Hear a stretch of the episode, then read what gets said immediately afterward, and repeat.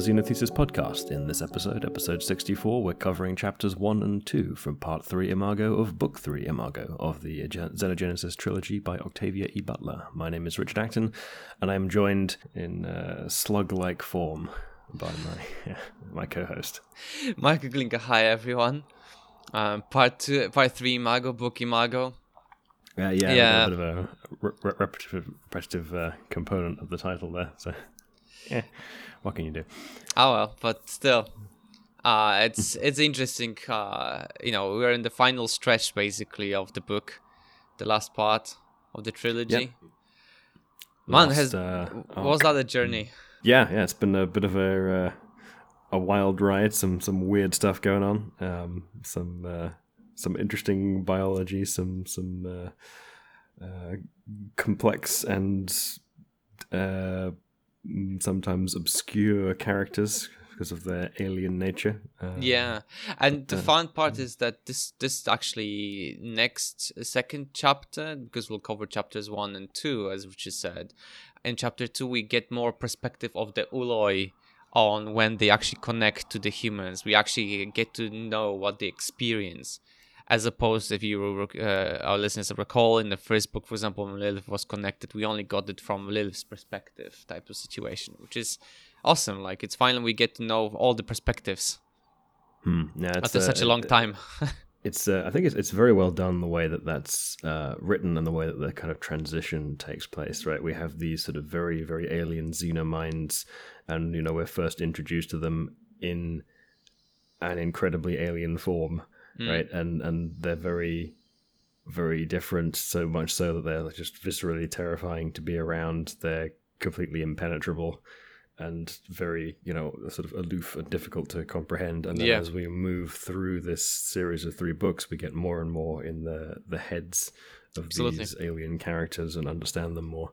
And in some ways, we also get a bit more distant from our human characters, right? Where we're seeing less and less of them uh, we get a little bit here and there, but we're no longer quite so much inside their their heads. Mm. So it's a uh, an an interesting experience of kind of a uh, a change of the the perspective of the narration almost the perspective of the storytelling is is shifting from the human to the Oankali while yep. the humans are being assimilated by the Oankali into their their system. So it's a many layers of uh, of that uh, transition. Uh, no, absolutely. In the storytelling, yeah, absolutely. And also the fact is that we do get uh, Kahguyaht mentioned in the cha- next the chapter one again. yes, I, our... I, saw that you you picked up on that. Yeah, I was like, oh, Lilith, finally, you admit what we all have been saying all this time, all yeah. along.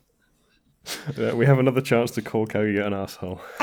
yes day is not wasted when you have a t- opportunity to call him an ass. Well, anyway, on that uh, note, let's start maybe the um, maybe with chapter one predictions.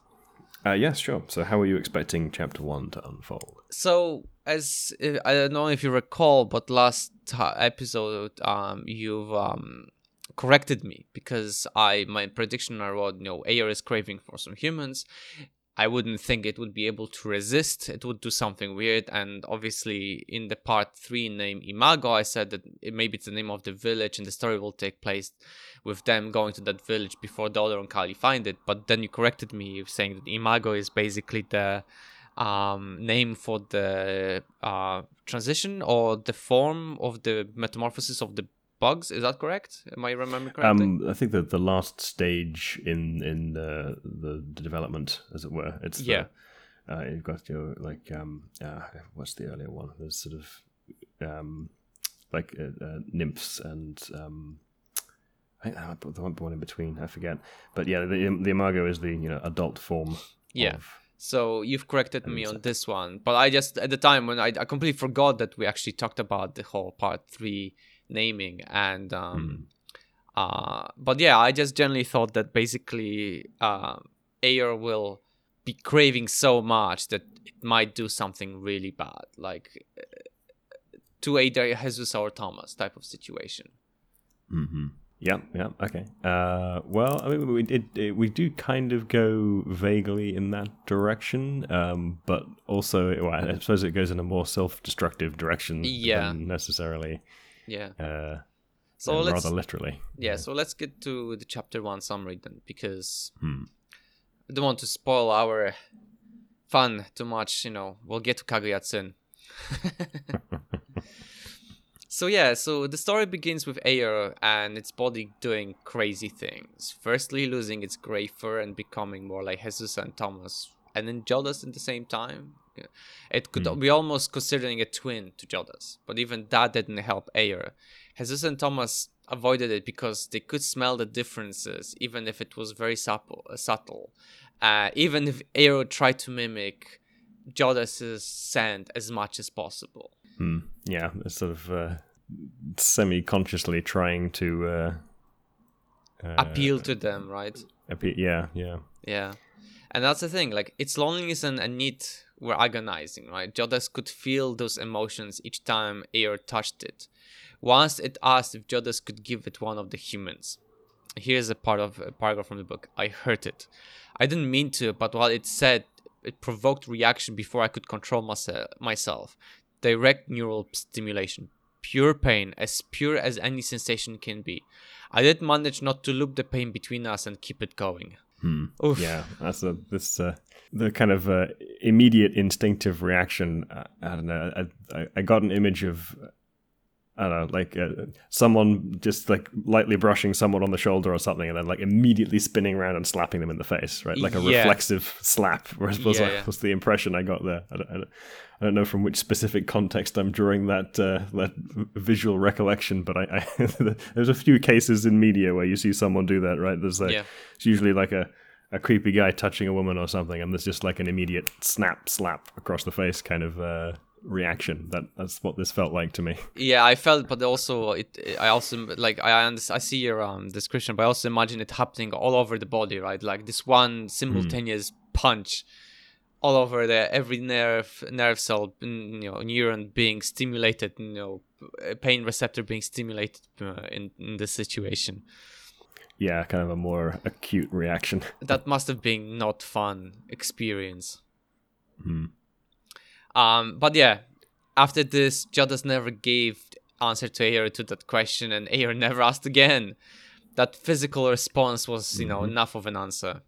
Furthermore, Thomas and Jesusa could physically separate themselves for, you know, from it. Uh, couldn't se- separate itself, themselves from uh, Jodahs anymore. Jesusa took her promises very seriously, so she wouldn't leave. And by the time Jodahs matures, they wouldn't be able to, unless someone told them the truth. So I think it, I think they are they quite at the point where they can't physically separate yet. Because Not they, yet, not yet. They're just Yeah. about there, but like there is already enough influence that you know it would be very hard decision, but it still would be possible if they wanted to. Yeah, yeah, because we, we're just on the cusp of uh, Jodahs becoming mature enough Yeah. to kind of um, uh, give them the adult Ooloi um, treatment, as it were. Yeah. Uh, So that's why it mentions that you know, so unless someone told them the truth, and this is where Lilith comes in, you know, because she would be one of those people that could tell them the truth. Hmm. yes, and she's still kind of uh, rather reluctantly holding her tongue, um, Absolutely. whilst also uh, giving advice, right? Yeah. So here's the you know in the book it says that you know she didn't have a choice and her ethics wouldn't allow other not to have their choice, right? So and she was weighted with the guilt of betrayal all the, up uh, even you know a century after it happened. Um, but you know so one day when um Jesusa was helping Lilith with fix the roof on the house, they had a conversation, and Lilith told Jesusa to listen to Jodahs, but go away from it and to think it through what uh, she was told. It would tell her truth, but withhold some information. It was important that Jesusa would think free of its influence so that she can ask appropriate questions, follow up questions. Jesusa asked her if Lilith would go to Mars if she could, but truth to be told, Lilith wasn't sure. She was content, she had a family now, and honestly, she felt closer to them than ever with her previous uh, family. She was angry with Nikanj when he gave her child with Jacob, um, but it understood it and accept. Uh, she understood it and accepted it eventually. Yeah, there was kind of an emphasis there where there was a um, a almost um, I think that the question Jesus asked was whether or not she for- forgave Yes, Nikanj, yes, that's correct. Yes. and she she avoided saying whether or not she forgave it, but she said that she understood it and accepted it. So there's, there's still definitely a bit of uh, uh, tension there on that point, oh, which absolutely. makes sense. Absolutely. So yeah, so that's you know she accepted them, but you know here's a, a sentence that Lilith says: "Back when I met my first mature Ooloi, Nikanj's parent Kahguyaht, I found it alien, arrogant, and terrifying. I hated it. I thought I hated all Ooloi. But now she feels like she loved Nikanji for her whole life. You know, see, this is a proof. You know, although the Oankali, you know, you could, even though they seem to be all the same, but you know, Kahguyaht particularly is an asshole. I think you, you reacted to the Kahguyaht in much the same way that Lilith did. like, yeah, no, don't like this one. No. Oh my god. Just Lilith was more subtle with her attitude and you know, she thought long term. If I was there I'd be just telling it straight in the face what an asshole it is, you know, she gets shoved the you know, it's uh sensory tentacles up where the light, you know, doesn't reach. And if it doesn't have that orifice, you could I could make it for it, you know, just but Yep. so Lilith is a bit more politic. yeah. Uh, okay. but yes, I'm so glad that we could have the last one last time to call, you know, Kahguyaht asshole because Lilith mentioned him. It nice. Uh, yeah. and there's um. So I think one of the things that um we didn't quite touch on in that section. I don't think it's coming up. Yeah. So uh, when when Lilith is bonded to the uh, Ooloi, Mm-hmm. um, when she like when they have that physical uh, dependency effectively on one another, it goes both ways, right? Yes. So if she leaves, she can you know, inflict some discomfort on Nikanj for uh, whatever it is that um, she's not happy about it doing, um, but it costs her as well. But she's uh, um, being the uh, extremely capable person that she is with, a, with an iron will, is perfectly capable of uh, uh, subjecting herself to that in order to uh, make a point Yeah. to, to Nikanj. No, it will. It, this will come up soon. So, so yeah. Um, but yeah. So coming back, um, basically, you know, Liz says that she feels like she loved Nikanj her whole life, and the thing is, Jesusa was afraid because she didn't understand Jodahs, and she would go to Mars if she didn't stay. Um, eventually, Jesusa would have, or you know, but and in the conversation, Liz tells her, you know, that eventually Jesusa would also have Oankali mates um, like Lilith has, you know, uh, uh, Ahajas and Dichaan. And the question then shifted to where would they stay? Answer most likely in one of the Oankali villages. Jesus then asked about the exile and the first construct Ooloi. They talked about Jodahs hurting others but never humans. Jesus confirmed that it told her that. Good. Here's a paragraph from the book. Because if it didn't have, if it hadn't, I would have. It needs you more than Nikanj ever needed me. You want me to stay with it? Very much. I'm afraid this is all so different. How did you ever, I mean, with Nikanj, how did you decide? My mother said nothing at all. You didn't have a choice, did you? Lilith chose to live, but it was not much of choice. That's just go- that's just going on, letting yourself be carried along by whatever happens. You don't know what you're talking about, my mother said. Lilith didn't hmm. shout those last words, but the emotions she put in them spoke enough. She, Jodahs knew how much she lived through, and Jesusa could feel it. I mean, to be honest, this is it is heavy, right? Because it's been a century, and Lilith still thinks about the choices she had to make. You know, the, Mhm. the ship, the fact that she had to, tra- you know, basically bring those people in, explain to them what's the situation, and and then you know all the things that ex- she experienced. It, it, it's Yeah, it's rough. Yeah. Uh, she m- m- made the best of a very impossible position Yeah. and you know, made the choice to, to live rather than die, but that meant you know, compromising certain things she was not very, uh, not at all comfortable compromising. So, absolutely. yep, it's uh, So yeah, Lilith didn't have to, you know, shout those words. It, it was enough heavy as it was. And after brief silence, Jesusa mentioned that it was flattering that Jodahs wanted them. It was so powerful and yet so vulnerable. Jesusa asked what would happen to it if they decided to go away. And to be honest, Lilith didn't know the truth. And in truth, she was more actually worried about Aaor than Jodahs. Jesusa told her that Aaor asked her three times about the village, but she refused to say. Um, same, Aaor also asked Thomas about it. That raised concern in Lilith, and she promised to talk. She would to, she would talk to Nikanj about it. It was beyond unusual, and this is where the chapter ends with Jodahs drifting to sleep again. But before the sleep took over, it promised itself to speak to Aaor after waking up. Hmm.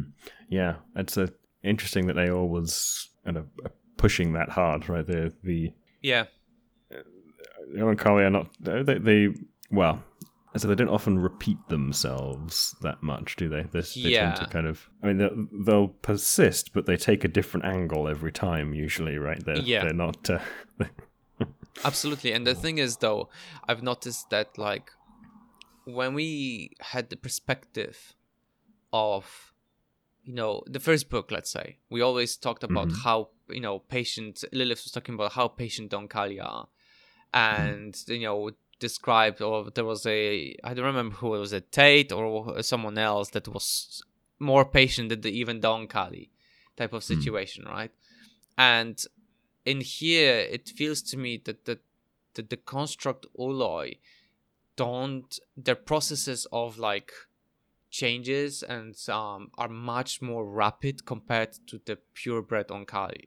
Because hmm. like with um Jodahs, he it became and construct started going through the first metamorphosis and then it was what like less than a year when they started traveling it was like few months my maybe max yeah it seems to be a bit accelerated doesn't it it's, yeah uh... then it was already in second metamorphosis and i have this mm. strange feeling that the era is you know also going to go through the second metamorphosis but it seems it's much more brutal than uh, for those constructs than the actual pure Oankali. Hmm. Yeah, something to do with the I know the, the human developmental pattern maybe where it's it's uh no, we we mature faster, yeah. so the the hybrids are a bit uh, uh, unstable, a bit stuck on a faster timetable. Yeah, yeah, yeah, and also um know, possessed of some human impatience rather than uh, absolutely the same degree of uh, same absolutely. degree of Oankali um, imperviousness. so yeah, I guess let's go to my chapter two predictions. Um, because. Sure I, I completely missed this one on, on this one because I thought at this point Aaor is basically going to go on a run up the river and to find the human village by itself, and that would mm. bring the trial because be like Jodahs will you know finish the metamorphosis and be like Aaor has been gone. It probably went up to look for the humans. We need to you know try to catch it before something really bad happens type of situation. But no, it's mm. it didn't happen. Yeah, so I think it it doesn't. Well, it does. It does. It tries to go off and find, find some other them, humans, doesn't but, it? it yeah. But it doesn't really get very far with that. Which yeah, yeah. So you know, kind of, but um, I suppose it, it's uh, it's less capable of finding the human settlement than perhaps uh, perhaps we thought. Yeah. Without some uh, some guidance, but yeah, just sort of uh, mm-hmm. seems to be flailing around for anything it can do to mm. find some mates, but fairly ineffectually. Yeah. Uh, so let's get to chapter two summary, I guess. Um, mm-hmm. So Jodahs never had the chance to speak to Aaor before the second metamorphosis ended. It left home looking for some signs of Joda, Jesusa, and Thomas's people. It only found aged and hostile resistors, though. And mm-hmm. here's a bit of it from a book describing what Aaor, how Aaor changed. It changed radically, grew fur, fur again, lost it, developed scales, lost them, developed something very like tree bark, lost that, then changed completely, lost its limbs, and went into a tributary of our river. When Aaor realized it cannot force itself to go back to a human or Oankali form, or just human form, it swam hmm. home. It took three days before someone realized it was Aaor because even its scent changed. Yeah, so it's uh, going through all kinds of bodily changes. I'm not entirely certain why, but I don't know. It, it yeah, just uh, you know, flailing around for something that sticks. Yeah. Um, but that's not really working. So, yeah. and then, yeah, stuck in its uh, kind of uh, slug form. giant river slug. Yeah. yeah. So it was Oni and Hosg that found Aaor and informed the rest of the family to come help it. Jodahs was still too weak to get up. Aaor changed into a slug, had no bones left, skin covered in slime, and was sensitive to light. Hos wouldn't have recognized it if the child didn't touch it. They couldn't feel its scent, which surprised the kids considering Aaor wasn't, Aaor wasn't an adult yet, but it just basically suppressed it, uh, not altered it. Mm, yeah, because the the um, just to clarify that the in case people f- have forgotten the the um, immature Ooloi can't modify their own scent yet. Yeah. which is why they why they were surprised by the and yeah, and Jodahs basically explained to those kids that it, it was a suppression of the scent, not alteration. Jodahs asked the kids to bring Thomas and Jesusa. When the siblings arrived, Jodahs had a plan. It asked them if they would help it. It needed mates of some kinds, and although Thomas and Jesusa couldn't touch it, Jodahs would do it for them. Nikanj was currently working on it, trying to get it back to the original shape, but it was Jodahs and the siblings who would have to do it. Jodahs thinks that thought that Aaor is undergoing second metamorphosis and would end up uh, the same as Aaor if it wasn't for the siblings. Um, for the preparation, Jodahs asked them to lie down. The first one was Jesusa. As she lay down, uh, Jodahs connected its sensory tentacle to her nervous system and tasted it. Um, here I actually copied pasted a whole paragraph from the book because it describes the whole feeling that Jodahs describes how it is when it connects and i'm going to read it out because i think it's very important that um i don't miss anything it's uh it's it's a very interesting very descriptive explanation of what the oankali feel especially the adult ooloi Mhm.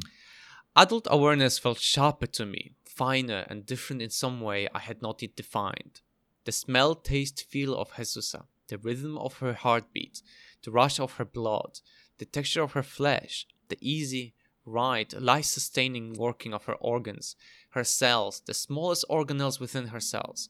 All this was a vast, infinitely absorbing complexity. The genetic error that had caused her and her people so much misery was as obvious to me as a single cloud in an otherwise clear sky. I was tempted to begin now to make repairs. Her body cells would be easy to alter, though the alteration would take time. The sex cells, though, the ova, would have to be replaced. Both her parents had the disorder, and about three quarters of her own ova were defective. I would have to cause parts of her body to function as they had not since before her birth. Best to save that kind of work for, for until later. Hmm. It just shows how incredible, like, different it is, right? Because Nikanj kept kept telling Jodahs, you know, wait until you become a mature adult, uh, or you will see you will then be able to control everything and you will see the difference right and Yeah, it's yeah. hard to imagine that like suddenly you get the senses get sharpened up like you know imagine now you know we're walking down the street you go through puberty and suddenly you can see you know 10 kilometers away you know pinpoint you know you can see a needle in a haystack right type of situation because your eyesight suddenly got so that much better Yeah, it's a big change, uh, and also I think the um, it, it's showing the significance a bit indirectly of um, the kind of processing component of a new sensory input. Right? I think I don't know to what. I don't think we really got into this in our earlier discussions of this, but you know, when you get a new sensory input, it's actually I think we did cover this earlier on at some point. But you know, you get a new sensory input, you get it's not just the raw information, right? You need the the ability to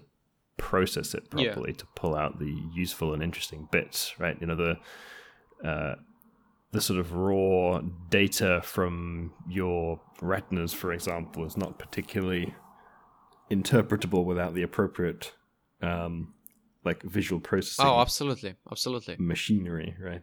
And and in fact, the raw data from our retinas is incredibly coarse from what you actually end up seeing, right? It, yeah it's it's uh, it's actually not that uh, great like you, you miss like Hmm. majority of information because you actually don't need it right type of situation and i know what you're Hmm. it's, uh, going uh, incredibly efficient. yeah and i know you where you're heading with this because obviously the suddenly for jodahs to be able to tell like, oh this is the gene and obviously the error to it's like obvious as a single cloud and otherwise clear sky is like okay where do you get that information from right like obviously it, it worked on them but if it wasn't that as clear as it is now then you know where where does it come from right like the the his, Yeah. it's the memory of the other Ooloi Oankali um suddenly gets activated accessible i don't know Yeah, it has to have some pretty refined kind of uh, data processing stuff to pick that out, right? It's Yeah. the, the equivalent of whatever um, kind of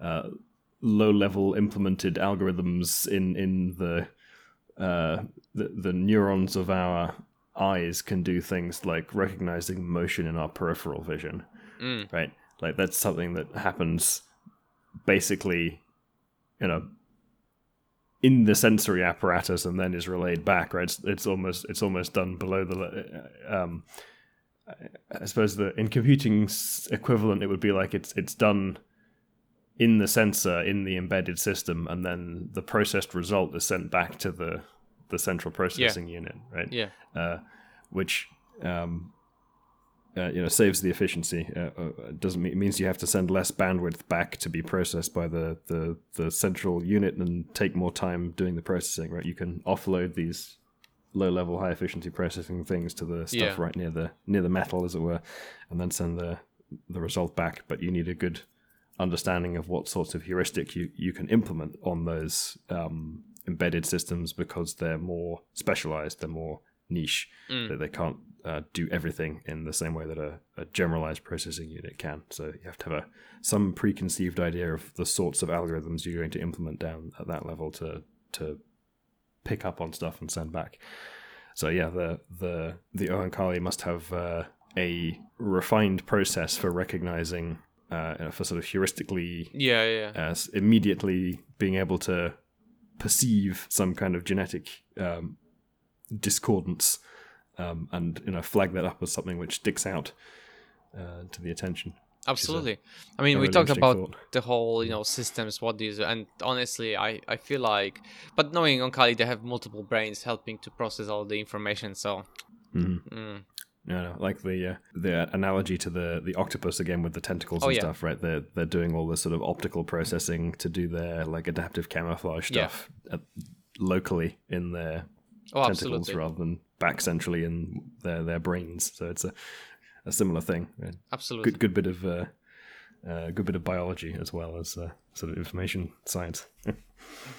and so this is the thing like now we are going towards um more about what Nikanj taught Jodahs, right? Like the, those little subtle things that Don Kali don't speak up, uh, speak of uh, to humans, um, but they speak to their own children. So it's first the first lesson was to monitor the human responses. Give them as much as they can take, but not too much. It could overstimulate them. Start them slowly, and in only a little time, they'll be more willing to give up eating than to give you up. Basically, what talking is about uh, sending those whatever pheromones, whatever you call it, into Jesusa to make her addicted to to Jodahs. Yeah, some some slightly sinister advice from Nikanj here about how to uh, Oh yeah, there's more to, to, it how though. to get the humans hooked. Yeah. There's more of them. And as you mentioned earlier, you know, Jodahs could see it was true. If Jesusa just tasted and it was able to tell us she very much liked it more than it was uh, when it was a soft adult. It meant that Jesusa soon wouldn't be able to leave, but she could hurt Jodahs by deliberately avoiding it. So that's what you mentioned earlier, um, Richard. That no, like they would be able to, um, they wouldn't be able to leave. But as, for example, Lilith used to do and go on her on her trips to sort of clear her mind, um, physically avoiding a a Oankali and an Uloi, that could cause a lot of pain for for it. So I think Nikanj here was talking about from experience. yes, yeah. As So don't uh, uh, don't piss off the humans too much, or they will, uh, uh, you know, turn it back on you. I suppose. Yeah. Is the uh, Joseph then disconnected from Jesusa, treasuring the taste. It heard once Lilith saying to Nikanj that it was good that Oankali didn't eat meat because the way they talked about humans sounded like they wanted to eat them and not fiddle with their genes. Although maybe for humans it would be the, then easier to find a reason to fight to fight them. hmm. In a way, though, Oankali did feed on humans. You know, they took their cells and mixed their children and kept humans in good health. They don't always need to know what they're, uh, you know, uh, what the Oankali are doing. That's second advice from Hmm. Nikanj. Oi, oi, oi, Nikanj. Yeah, no, no, enough with the the the the, the cabal of secret Oankali things. That's- Exactly. yeah, not uh, not boding well for the trust by the humans. And, uh, Yeah. It's if the second first advice is like don't overstimulate them, but keep them they will soon not be able to escape. And then the second is like don't always tell them what you're you know what they don't need to know. It's like ah they can't. This what's caused a lot of the problems, no? Yes, yeah, that's uh, the the carefully obfuscating certain pieces of information and not sharing them, and yeah, it, it definitely undermines the trust. It's interesting that that's the approach that they take rather than trying to be more open about it. I suppose they just uh, the their concern is that they won't be able to persuade anyone if they come Fully clear on yeah. fully clean. Yeah, Yeah. The funny thing Uh, is just like the Lilith just chapter earlier Lilith was talking like you know listen to what they're saying, trust uh, you know, trust your Ooloi, but then walk away and think it through to you know to ask appropriate question because Hmm. it will withhold some information from you. It's like mm, yes, yeah. that's uh, you, you got to go and uh, go away, come up with some uh, some direct questioning uh, to uh, pin them down on that. It's uh, it's like um, interviewing a politician. Yeah, exactly. God, I hate this. Uh, yeah, uh, you got to ask them the direct question, um, and uh, then they'll, and, uh, they'll uh, still like dodge it. Yes. Although at least the uh, the Oankali are um, the equivalent of kind of under oath, right? They then they're not very good at uh, um, actually directly lying to you. They'll Yeah. come up with an evasion if they can, but uh, if you if you pin them down with the right the correctly phrased question, then they they will answer it. Yeah, absolutely. So yeah, next Hmm. was Thomas. The man kissed Joseph very thoroughly and asked if he has to wait each time, but the answer was no. Once Joseph tasted them this way, I doubted that it would be able to keep them waiting again. Hmm. Again, Nikanj's word came. Males in particular need to feel that they're moving. You'll enjoy them more if you give them the illusion they're climbing all over you. Oh yeah, oh yeah. Hmm. It's literally like you know, it's the it's the conversation between a pa- uh, parent and the you know teenagers, you know, kid like teenage son. It's like Yeah, but don't know. It's it's definitely got a creepy edge to it. yeah, the it really does. Ooloi Ooloi guide to how to groom your humans. That's Oh a my bit- god! that's a- Oh god, oh, that's Yeah. yes, that's very that's. I think that's exactly how, how you know so, it describes the situation perfectly. Hmm. So Jodahs then collected the sperm cells from Thomas, many of them defective as with uh, as with Jesusa's oocytes. Most of them would be recycled for protein, but the healthy ones would be stored for uh, after. Um, the chapter ends with Thomas finally falling asleep. Jodahs would need have to ha- would help them recover their strength to finally help Aaor when no when it's ready to get up, and that's where the chapter ends. Hmm. Yep. So I suppose uh, actually, yeah. Let's uh, let's let's look at your predictions for the next chapter first. Sure. Uh, So I was like, oh boy, Aaor is back, but it's not a human. It's like you know a slug or a mollusk, as somebody described it in the chapter, and you know Jodahs needs to help it get back to its normal form. I mean, Hmm. in the same time, in you know, Jesusa and Thomas are chemically addicted to Jodahs, right? So it's like a craziness all around, uh, and I think the next chapter Jodahs will start working on Aaor because it changes are maybe related to second metamorphosis. But then again, how is it possible that Aaor is undergoing second metamorphosis if it, ha- it hasn't met its mates? Right? Because the previously it was described Hmm. that like the Oankali starts its metamorphosis when it start when it actually meets the mates. um. Yeah, because I, I think it was Nikanj had Ahajas and Dichaan kind of. waiting and then when it mm, he Lined up, when it yeah. met with Lilith eventually it Hmm. started as like oh yeah, I will start going to metamorphosis now since you know blah blah and it asked will you stay Hmm. with me and it was like okay Lilith stayed and they took you know uh, Dichaan and Ahajas helped it and they all went together you know away to their own house whatever and Nikanj underwent the metamorphosis but Hmm. But I'm not sure if that was just kind of you know they they, they had it arranged such that they could uh, and have the mates available at the appropriate time, or if it was more the mates being available triggered that metamorphosis. So it seems as though from from this account, at least in the the constructs, the you know the timetable for metamorphosis is a bit more fixed. Maybe there's some environmental impact, but um, uh, it seems like it just goes ahead, irrespective of whether or not there are mates available, and that can have Detrimental uh, bad effects. consequences if uh, if they're not there. which is crazy when you think about it. Like we talked about the evolutionary, you know, aspects of it, right? And it's y- you'd think that oh, okay, if you know, we know that we were told that if a oankali is in a stressful environment, that it can't, you know, uh, it, it wouldn't survive otherwise. It becomes an ooloi because oolois are more resi- uh, resilient to uh, resistance to environment stress and you know changes and then you hmm. have this literally a, a stress of a new environment and lack of mates and yet air is becoming in a construct all became a construct after first metamorphosis and then second metamorphosis starts almost immediately without the mates like in an environment that it's not ready to survive in like Hmm. Yeah, that doesn't quite track, does it? That doesn't seem. Unless maybe the. Um, i don't know maybe i'm missing some information maybe yeah, I'm just thinking about where in the. Um, yeah, so it's kind of that, uh, that was sort of early in the life course, right? Right at the beginning of you know when when you had like infant or or even earlier children that might be influenced which which direction they went uh, for you know male female or, or ooloi in stressful circumstances, but.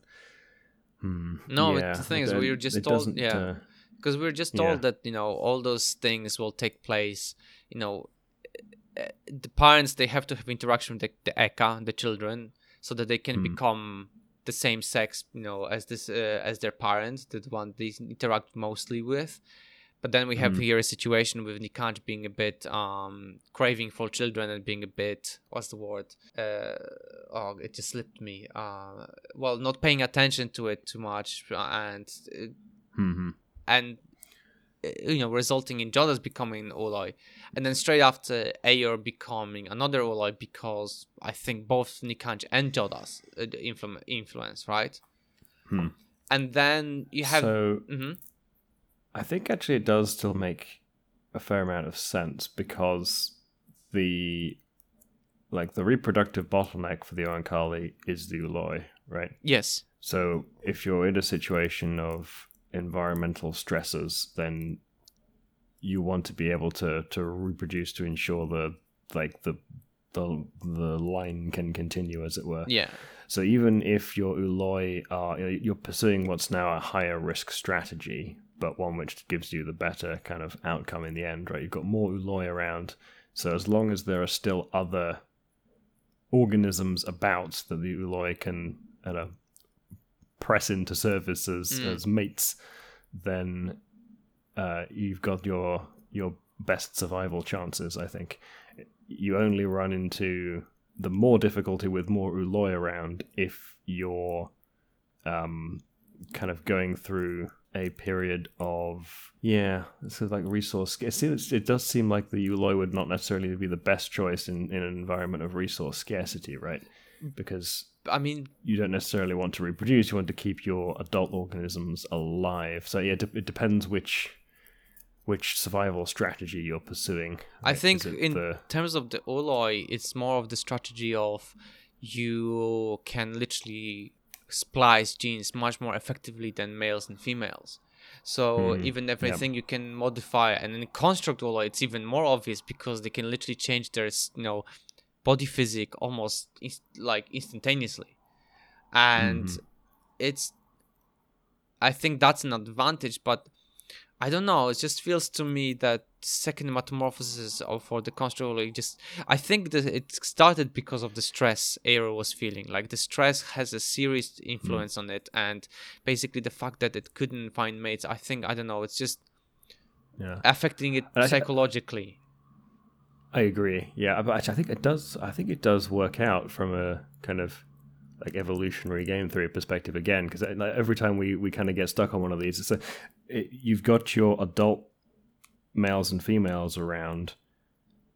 You add in new ooloi, the adult males and females are still, um, you know, there to uh, uh, capable of uh, looking after the resources and so on. Then you've got these ooloi who come along who, who add to your kind of potential reproductive capa- reproductive capacity if they're if they make it to adulthood. But maybe uh, if they if they uh, you know, burn out and ha- have uh, these uh, bad metamorphosis uh, problems, if if they don't reach adulthood, then that the, the the two strategies are not um, completely opposed to one another, right? The the you don't have to pull in one direction or the other Hmm. to to select for that effect, right? So you you, you can uh, you can have more ooloi children and that not be in direct conflict with having the survival because you're depending on adult males and females being around, which gives you your kind of long term preservation angle. Yeah, I, th- I think it makes sense as a as a re- as a strategy. But then again, when you think about it, imagine a situ- situation where you have a stressful situation, children, right? Be, uh, you have children uh, Oankali, and then they have a choice becoming male, female, or an Ooloi. And we know that from the stressful situations, that's preferable to become an Ooloi because they're more adaptable and survive. Their survivability is higher than male and female, right? Yeah. So imagine a situation where the children becoming more children are becoming Ooloi, and the situation is where there's less and less male and females that they can procreate with. So it could end up a situation where you are only with, uh, let's say, end up in very extreme situation where you only few males and females, and then majority is ooloi, and or Well, even end you up won't with ever get to the even end up so with end up without male female. Then you have only. Hmm. Like no, it's you know what I mean. Yes, but I think if we assume that the like failed Ooloi metamorphosis is basically fatal, then you don't end up with more Ooloi, but you end up with more like expansion capacity if you do find other organisms for them to mate with. I guess so. If you put it this way, yeah, I see that. Uh, from this perspective, yes, I can see that. That basically, you're they're basically cooling themselves to um to make more space for the Yeah. future generations. It's a bit analogous to like an infanticide strategy in kind of a human uh, survival context, right? You you want that kind of reproductive capacity, but uh, if you're in a super stressed situation, then uh, like killing off children can actually increase your overall survival. Yeah, Uh, yeah, in, in in like yeah, we're talking about the really dire stuff, right? I mean, But, it happens in uh, Animal Kingdom, you yeah. know, like the yeah, videos when yeah, you see you like lot. deer, um, or, or an antelope like giving birth to a to a to its offspring and then running away, and the lion just catching the offspring, type of situation. Mm, yeah. So Uh, and also, well, in, in the case of, well, yeah, there's a there's a different motivation for infanticide when it comes to like a, a lion, a male lion taking over a pride, and then uh, oh yes, that's yes yes yes. of the previous lion, right? Yeah, Di- yeah. different deal. But yeah, in a like uh, resource preservation context, then you're kind of cutting your losses rather than um, investing in uh, and something which won't reach, adu- reach adulthood. right? Yeah. it's especially when you have to spe- you know spend time on um taking care of child uh Mm-hmm. which you know may reduces adult survival probability, which then means that the long-term prospect of reproducing again is reduced. Right, so there's a trade-off that intersects at some point where Yeah. infanticide makes sense from a like purely game theoretic perspective on survival, which which is what the way evolution plays the cards. Right, it's i mean yeah No. absolutely but yeah it's it's it's a weird sort of situation that Aaor is in and it i think the Mm. biggest was effect was this the psychological stress it had that no so the, there is the you know there is those who are humans and yet um it can't create a mate type of situation Yeah, so we've got uh, it- it- just to, to kind of circle back on a couple of points. sure. Sure. Go for it. Um, the thing that Aaor was going through, where it was just sort of cycling through a whole bunch of different, um, like physical forms, and uh, yeah, so that that yeah, I think we did, we discussed that a little bit before when when um, uh, Jodahs was doing it. uh, it seems as though that's sort of a very physical manifestation of like have, it having some kind of identity crisis uh, or, or, not knowing what to do. It sort of e- echoes a little bit the um, uh, adolescent behavior again, right? With Mm. uh, you see in human societies, right, where we uh, teenagers kind of, kind of f- f- uh, flop around between different identities a little bit, right? They they Oh, yeah. experiment with different ways of Expressing being in themselves. different groups of belonging to it. Yeah. Yeah, yeah. That, that's just a sort of very physiological manifestation of that in in uh, uh, Aaor's case. Oh, absolutely, absolutely. I think uh, it's that, and also you know the whole environmental adaptation to to the you know to the environment. Like you know, something develop something very like tree bark. Like I mean, like what what better camouflage to have in the rainforest becoming a tree bark? Literally, uh, you know, you hug the tree and nobody will uh, literally ever see you, especially if you don't have to breathe too much or stuff like you know or move. hmm Yeah, So uh, effective. You know it's it's pretty crazy and i think it's it's a fascinating situation but the fact that its body is now a slug and it completely is losing its identity is uh, like mm, oof pretty rough Yeah, yeah. It's it seems as though it's kind of it backed itself into some kind of a corner, right? Can't get itself out of this this slug state. Yeah, it's, it- it's no longer capable of. it feels like it's like a cycle has been activated some sort of cycle that basically is like unless you give me people unless i have sex i'll die Hmm. oh yeah, that was the the other thing that I kind of um I I, I forgot um that I, I was going to bring up here was um throughout this whole section uh-huh uh, its uh, its sort of need for partners is referred to very much in in the language of hunger. yes Right? It's always it's never uh, like uh, it's never cast as like sexual frustration, which is what it kind of feels like it yeah as. yeah Yeah, but it's uh, it's always described a- as as uh, hunger, which is interesting, right? Uh, and you know that whole little diversion about um, uh, uh, eating the humans rather than uh, Yeah. when they live in the country we're talking about like the whole you know it's good that they are fiddling with the genes but because they literally sound like they want to eat them yes, that was the the bit I was referring to. Yeah. yeah, yeah. yeah. And although Um, humans you know maybe maybe although if they did it'd be easier for humans to fight them because at least they will have like some common ground to like you know they're eating us you know type Hmm, of yeah, situation rather than they're doing whatever weird stuff they are doing. Yeah. yeah. It's a it's a, a different lens of looking at it, but yeah, it, it's it's. Uh, I think the the hunger framing kind of casts it more in terms of like physiological necessity. yeah yeah yeah yeah It, it it's less. Uh, it, it feels less voluntary for them to be capable of resisting it effectively on uh, on their part. I mean, yes, hunger is more sort of primal, like primary need, right, than um, sexual drive. But at the same time, sexual sexual drive is also important. Like satisfying the sexual drive is also important for people because I mean, it does. It is part of and that it is necessary for people to you know just stay sane in a way. And um, but yeah, I can see that that it is more pro. In like it's a much much more important for an oankali as opposed to uh you know for a human like to to to survive people can survive without sex for a long time and But uh, if you if you don't eat, then well you, know, you, you, you, you, can't you, yeah so you can't satisfy your sexual drive if you're starving to death right it's like Exactly. you- the the like the it's higher up in the priorities list that you stay alive Yeah. and and the opportunity to to satisfy the sexual drive will will hopefully come along as long as you stay alive right but the uh, the the staying alive bit uh, has higher priority oh So uh, absolutely uh, so but in here yeah. it's uh, has literally almost on the same level as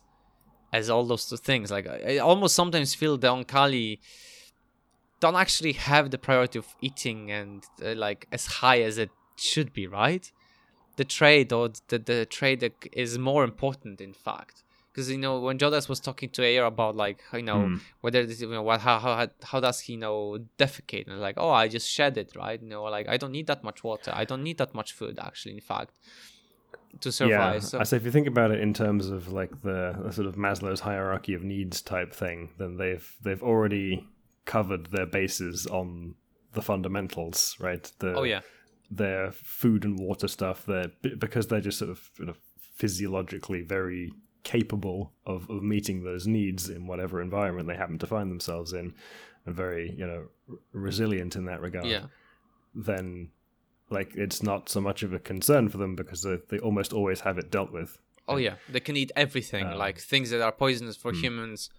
They're fine with it, and it's just like and they can go a long time without food because they have good reserves and yeah they just they it's not really a concern for them unless they're in a very extreme environment and even then probably Even like then- it's just you know remember reminder of the oankali that you know live on the surface of the mothership that like basically help to clean up Yep. and take and you know maintain it while being exposed Hmm. to like cosmic radiation like it's just like no no Yeah. Unless they're like fully isolated from the rest of the Oankali and cut off and like cast into the depths of space, then it's, Yeah. it's not really going to be a problem for quite a while. So yeah, uh, this uh, uh, need to find some mates seems to be the the overriding priority. Uh, Yeah. Given that they've already addressed everything below that. absolutely Um, hmm. so yeah is that it richard for today do you think was there anything else you would like to raise Ah, I think that's pretty much it. Yeah. Awesome. Um, Um, well then, thank you very much everyone for listening uh, to us. We are Xenothesis. You can find all the places we upload our podcast on xenothesis.com. I was Michael Linka. and I was Richard Axon. Goodbye. Goodbye.